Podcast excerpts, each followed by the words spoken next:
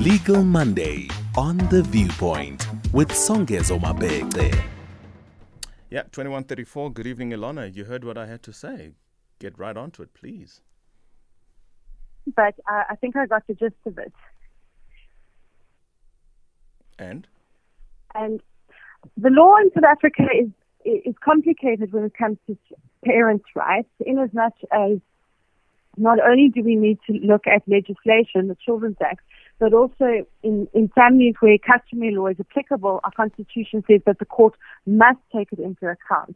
So there's no straightforward, simple answer, but yes, fathers, fathers do have rights to to be involved in their children's lives and to participate actively in the parenting of those children, and it's how they how they activate and um, acquire those rights in certain circumstances where they are unmarried fathers.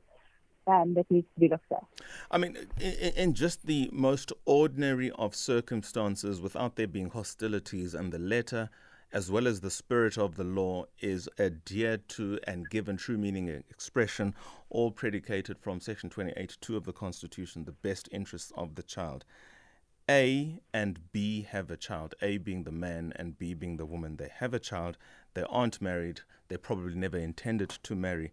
What in such circumstances would the law prescribe, if not prescribe, encourage? And what really should be the spirit of the relations between the mother and the father in relation to this baby child? I think that's the core question is what should the spirit be? And the spirit should always be, or the question should always be, what is in that child's best interest? And both A and B, mother and father, should at all times, despite their relationship, whether it be good or bad, focus on what is the, what is best for their child. Um, the, the Constitution makes it clear in all matters concerning the child, the child, what the child's best interests are paramount, and that has to be the most important consideration an unmarried father, um, to get into the specifics, in terms of Section 21 of the Children's Act, automatically acquires parental responsibilities and rights in South Africa in circumstances where he's living with the mother at the time of the child's birth. Alternatively, if he's not living with the mother at the time of the birth, if he consents to be identified as the child's father, if there's a question about that, or if he pays damages in respect of customary law, and then together with those qualifications, if he contributes or attempts to contribute in good faith to the child's upbringing and expenses. In those circumstances, that father automatically acquires full parental responsibilities and rights in respect of that child and is on an equal legal setting with the mother. Now, how often have you found in your practice that that is as utopia as it gets because whilst the conditions can facilitate for that in other words the man has got a decent job that can allow him to fulfill the physical as well as the patrimonial responsibilities to the child. The same is true equally for the mother. But for whatever the reason, and I'm just going to say for now, blame it on the ego of either, if not both, it gets in the way, and you have the kinds of problems associated with ensuring the dignity and the best interests of the child. Even anecdotally, what can you share with us has been seemingly a recurring theme in not ensuring that this spirit maintains? Yes, unfortunately, I mean, the sort of question you ask is something we deal with as family law practitioners day in, day out. Parents, for whatever reason, their relationship breaks down, and quite often it is related to ego or the ideals and and desires of that individual parent to essentially hold the child as a trump card for themselves. So we, we do deal with this on a constant basis. And unfortunately, often the child's best interest gets completely sidelined in, in the dispute. How, how, how do we get there? I mean, or put differently, what would you like for the people out there who are listening to this program to know? how do you want to get that message across, or what sort of message do you wish people really hmm. did consider before even engaging the institutions of the state to have this dispute settled by a neutral party? A lot of the time it shouldn't come to that, but it has unfortunately become that. What do you wish that the people at home knew or, or, or could consider? Because I, I can't imagine the damage this is to the child down the line when these traumas start to manifest in, in various and in varying ways in society. This is what, generally speaking, is avoidable. Exactly. It, it is avoidable. And I think it's avoidable when the two parents realize, and I, I am a, a family law practitioner with a passion for children's rights and children's uh, child law. I'm not a psychologist, but of course I work with social workers and psychologists quite often mm. um, to their practice. And I, I think if parents throughout South Africa could just accept and understand that a child really is best served when he or she has a, a good, healthy relationship with both both his mother and his father. And and we see this in practice constantly. Children that are find themselves in situations where to please mom they have to say awful things about their father, or to please the father they have to be disparaging about their mother, or say they don't want to see one or other of the parents they really are in the heart of the conflict and and and as you quite correctly say, it is a traumatizing event for them, and it plays out. And, and a, a psychologist can speak to this far more eloquently than myself, but it, plays out right into adulthood, and their relationships then with their with their spouses or or partners and children. So if if I could ask South African parents who are no longer in warm, loving relationships but have children is just to bear in mind that that child benefits from having a healthy, good relationship with mom and dad, and that they should strive at all costs to achieve that for their children.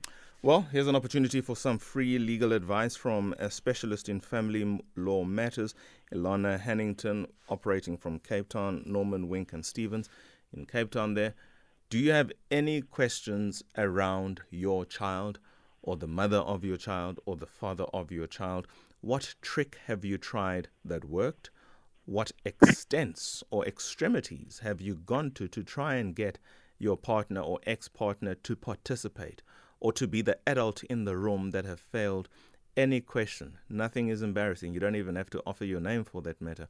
We really are trying to make each other wiser and to get rid of some social challenges that don't really have to pertain if only our egos got out of the way. 2141 is the time we're taking a very short break. We're playing a voice note with the hope that we can get one or two other voice notes or even a question by way of a phone call. You've tried this, it hasn't worked, this is what you want. What can you do? And of course, we know how expensive law can really be. Are there ways just to keep the costs to whatever it is that you want at a minimum? Elana is going to answer your questions after the break. Oh, Songas on the team. Uh, this is Nati from Cape Town. I just wanted to ask with regards to the, the, the right and access of the child. If one has paid the damages and has been supporting the child, however, there's no access from the other years for for to, yes towards the child, uh, can that person apply for sole custody? because the, uh, the biological mother does not stay with the child in question. Only the yes maternal grandmother stays with them. Then I'll listen later. Thank you. That's a fantastic question. Elana, you want to take a bite at that? Sure. Um, I don't know if I heard it all correctly, but it sounded to me like the question really was um, where a child is not living with a, the, the biological mother, but rather extended family, and what steps the father can take to acquire that's how I understood it too, yes. Correct. And so just to clarify, we no longer really talk about custody. We talk about care and contact, but I think most lay people understand custody to be what it is.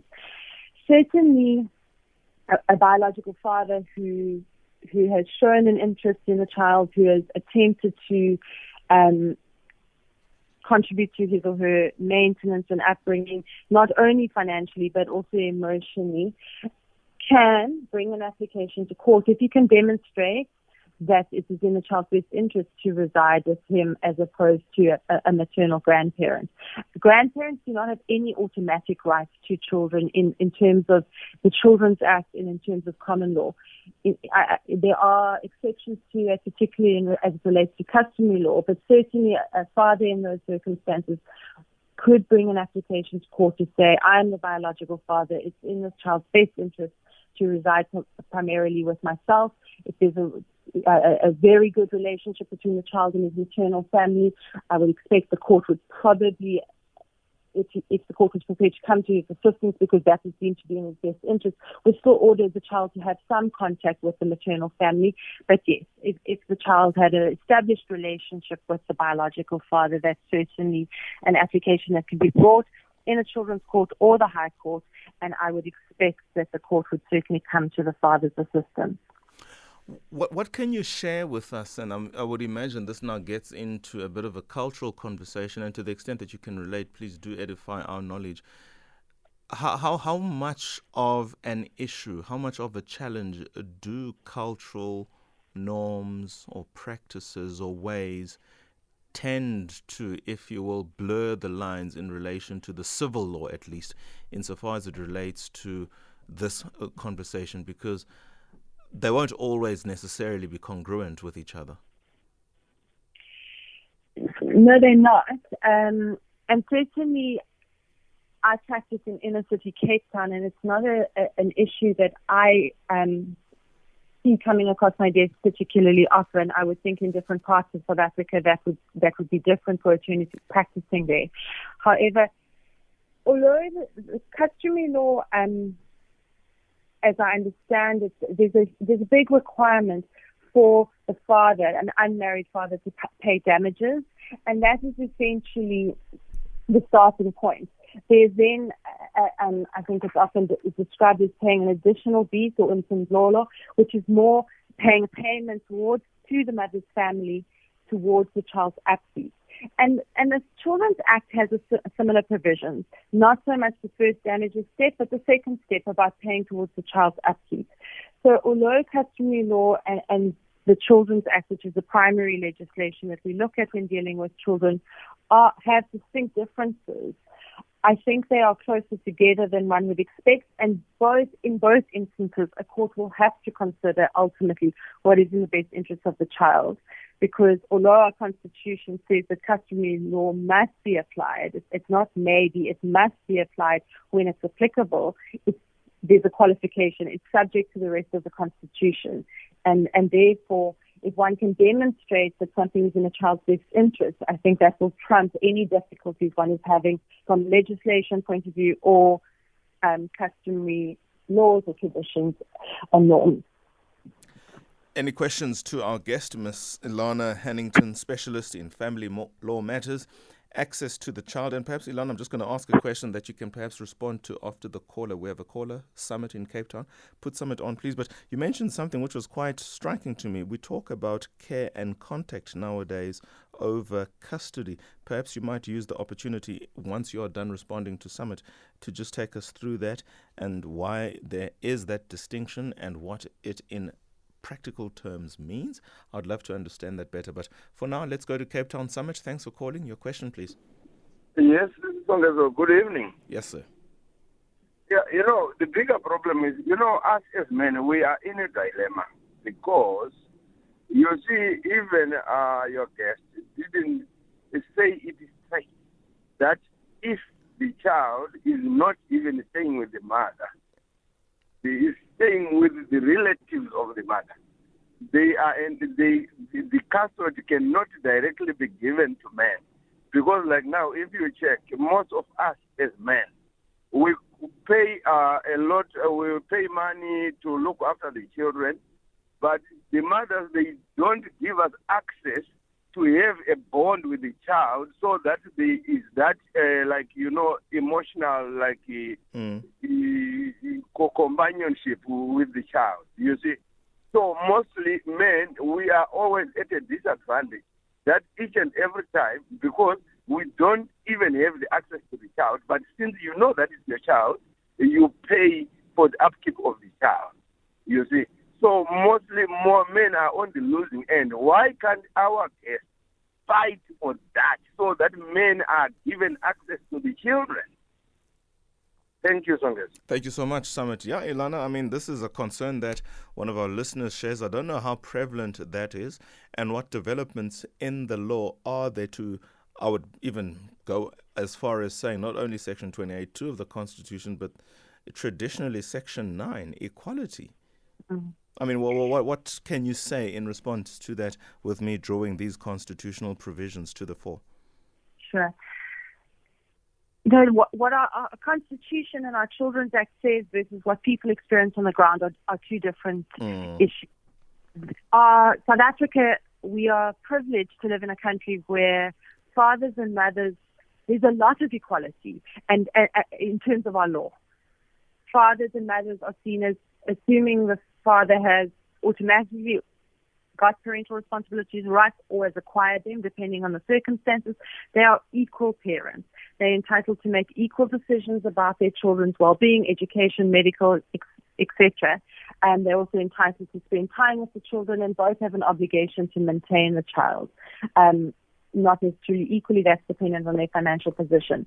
But on the ground, that isn't what's happening at the moment. We're still seeing for a huge portion of our population the old fashioned situation whereby the mother is in complete control and the dad is, as your, your caller call, um, mentioned, on the back foot and trying to fight to have a relationship with his child and his or her child. And, and often that father is almost prevented from establishing the relationship with the child by the mother, and then she uses that against him by saying you can't have sleepover contact with the child because you don't have a good enough relationship.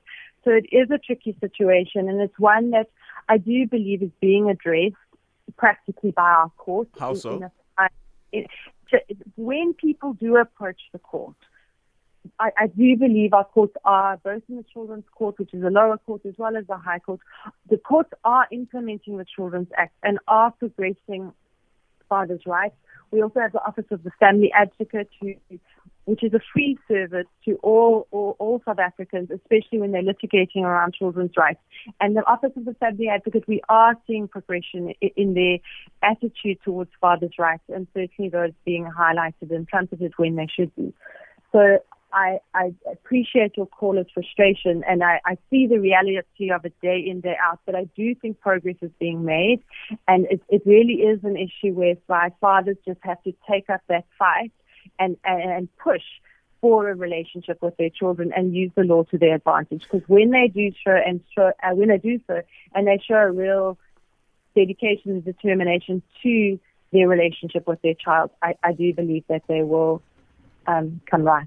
May I press that a bit? And I mean, I, I'm, I'm just really trying to engage. It seems like when you say the courts are moving in that direction, this is somewhat locked up in attitude. This is locked up in whatever previous stereotype or possibly even previous laws. The law is there. I mean, it doesn't need one's attitude to be applied, it just needs the law to be applied against the facts that pertain. How much, therefore, is the concern that Summit raises, the impediment that let's assume he is experiencing that because he didn't say he's experiencing that, but for mm-hmm. ease of reference, let's assume he's in that boat. How many people like Summit are prevented from accessing their children because not the law is inadequate, but the people charged with the dispensing of open close quote justice in that regard are still hung up on their own ideas as opposed to just merely engaging the law against the facts. What I would suggest, and I, I'm sure there are some people that find themselves in the situation you describe, and, it, and it's the courts that are hampering the process. But what I would suggest is the, the bigger problem and the, and the situation that more South African men find themselves in is they don't have access to those courts. Or even if they do have access to them without legal representation, they aren't able to set out their case and, and, and persuade those courts of the facts as they stand and how to apply the law. And I, I would suggest mm. that that is more, that is the hampering fact, the cost of access to justice. Unfortunately, you know, free legal services, pro bono work is hard. It's good quality free legal services and pro bono work is hard to come by. And, and as you mentioned earlier, the cost of retaining an attorney to assist you in in achieving whatever you would like to achieve in relation to your kids is expensive. It, legal costs are high. So I mm. do believe that our courts have made significant progress. You know, the, the, the establishment of the Children's Court, which was some time ago, and then the higher court being the upper guardian of all children. I do believe that the Children's Act, the Constitution, is implemented the majority of the time. But I think it's that access to that that justice that is a problem for, for many fathers. Final question then. Can you just engage very quickly the question that I asked, the care and contact versus custody, just the different terminology used? So custody is the old-fashioned word. The Children's Act came into um, was came in in about 2005, and it was came into effect in the years following that, and it made a big shift. In the old days, we spoke about guardianship and custody, and custody was just where the children lived. And it was normally with mom and dad got to see them every second weekend. With the, with the Children's Act, we talk about parental rights and responsibilities, and it's the right of care and contact. And contact is exactly what the word means, have, spending time, having contact with your child. Care is the right to an obligation at the same time to look after that child, raise that child, make decisions about the child.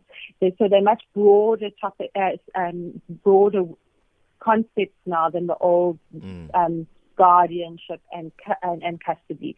So uh, the right to care for a child and have contact with the child really encompasses everything that being a parent um, encompasses. So it's just a much broader definition, and it's, I think it's, it's accurate. Very well. Thank you so much. Much appreciated for your much appreciated there, Miss Elana Hannington. Your time certainly is not taken for granted. We appreciate your experience and your very candid and very helpful responses to the concerns of our listeners.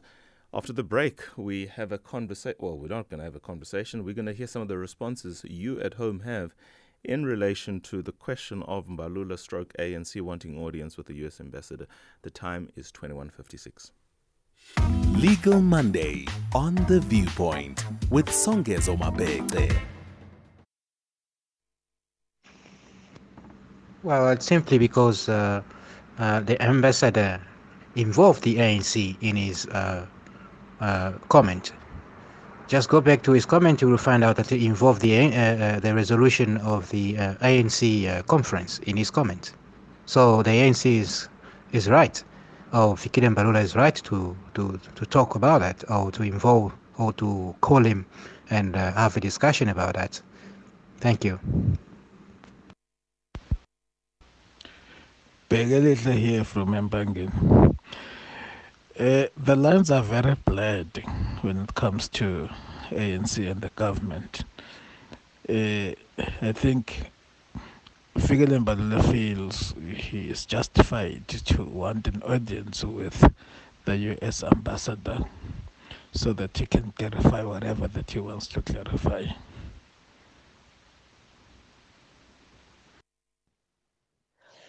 Good evening. I'm very happy that, faux pas or not, that the ambassador um, let the cat out of the bag because otherwise we would have been none the wiser. We wouldn't have known that it had happened. And I would also like to know who got the money. Okay, thank you. Bye. Hi, Songezo and the crew. Mbalula goes on to say that the U.S. ambassador is expected to understand the separation of roles between the party and the state. Do they, as the ANC? That's MK Ebulungwani, who poses that question. 2158, I have a very unusual guest seated in front of me and very intimidating with his very present presence. Oliver Dixon, respond to that. What are your thoughts on that? So I'll tell you this. I, I was in the briefing uh, with the um, U.S. ambassador. So a number of things. One, it's not Mbalula that's seeking, or at least maybe he's playing to the gallery now. But it's not Mbalula who's first seeking a, an, an, audience with the ambassador. In mm-hmm. fact, the ambassador has been in South Africa for a year. now.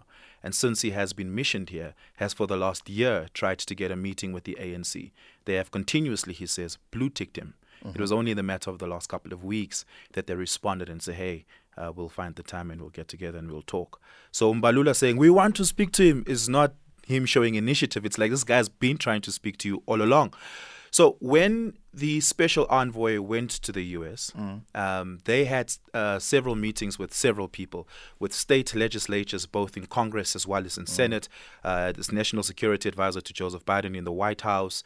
Um, they've they've had uh, meetings with with all all sorts and manner of people. And one of the things that was raised was that the the ambassador, along with the U.S. and the White House, are of the opinion, very agitatedly so, that the ANC has taken an anti-U.S. posture. In the briefing, he whipped out the ANC's 55th elective conference policy resolution and read an excerpt from it, where the ANC vows in its policy resolution to strengthen its relationship with BRICS nation states and expand it uh, to form as an antithesis, antithesis to U.S. Uh, dollar-based economy dominance. They want to undo that US based economy don- This dominance. is American exceptionalism at its best. Yes, it is, right? And so this came up in the meetings, and I said to him, Yo, but that's inappropriate. Those people were there for a state visit, not a party visit. Surely uh, you, you wouldn't expect me in this engagement to raise Democratic or Republican based Precisely. matters with you. And his response was twofold. One, he said, while American political culture is a little bit different to South African political culture, we recognize and respect that. Your lines are a lot clearer than our lines. Party and state is often conflated in the US. And then his second response was, this was our only opportunity to raise our gripe with the ANC. And we were well aware that some of these people in the meeting, in fact, all of them, were ANC deployees. And it was our only opportunity to raise our gripe with the ANC because they had been just blue ticking us as an organization for the last year. We've been trying to get a meeting and they just wouldn't take a meeting with us. Um, I've spoken to one or two people in the ANC and their response is, we were in an elective conference here, we were busy. Well, the plot thickens, as it were. 2201. Thanks, Oliver. You've given us much to work with, and perhaps we should, in a way, align our shows to be able to sort of dig in. And I like the fact that you're in the audience there. Apologies, Modupi, but I mean, could I ever stop such an interesting inside info from one of our own, the finest SAFM has? 2201. We have a day tomorrow. Good night, everybody. 2201's the time.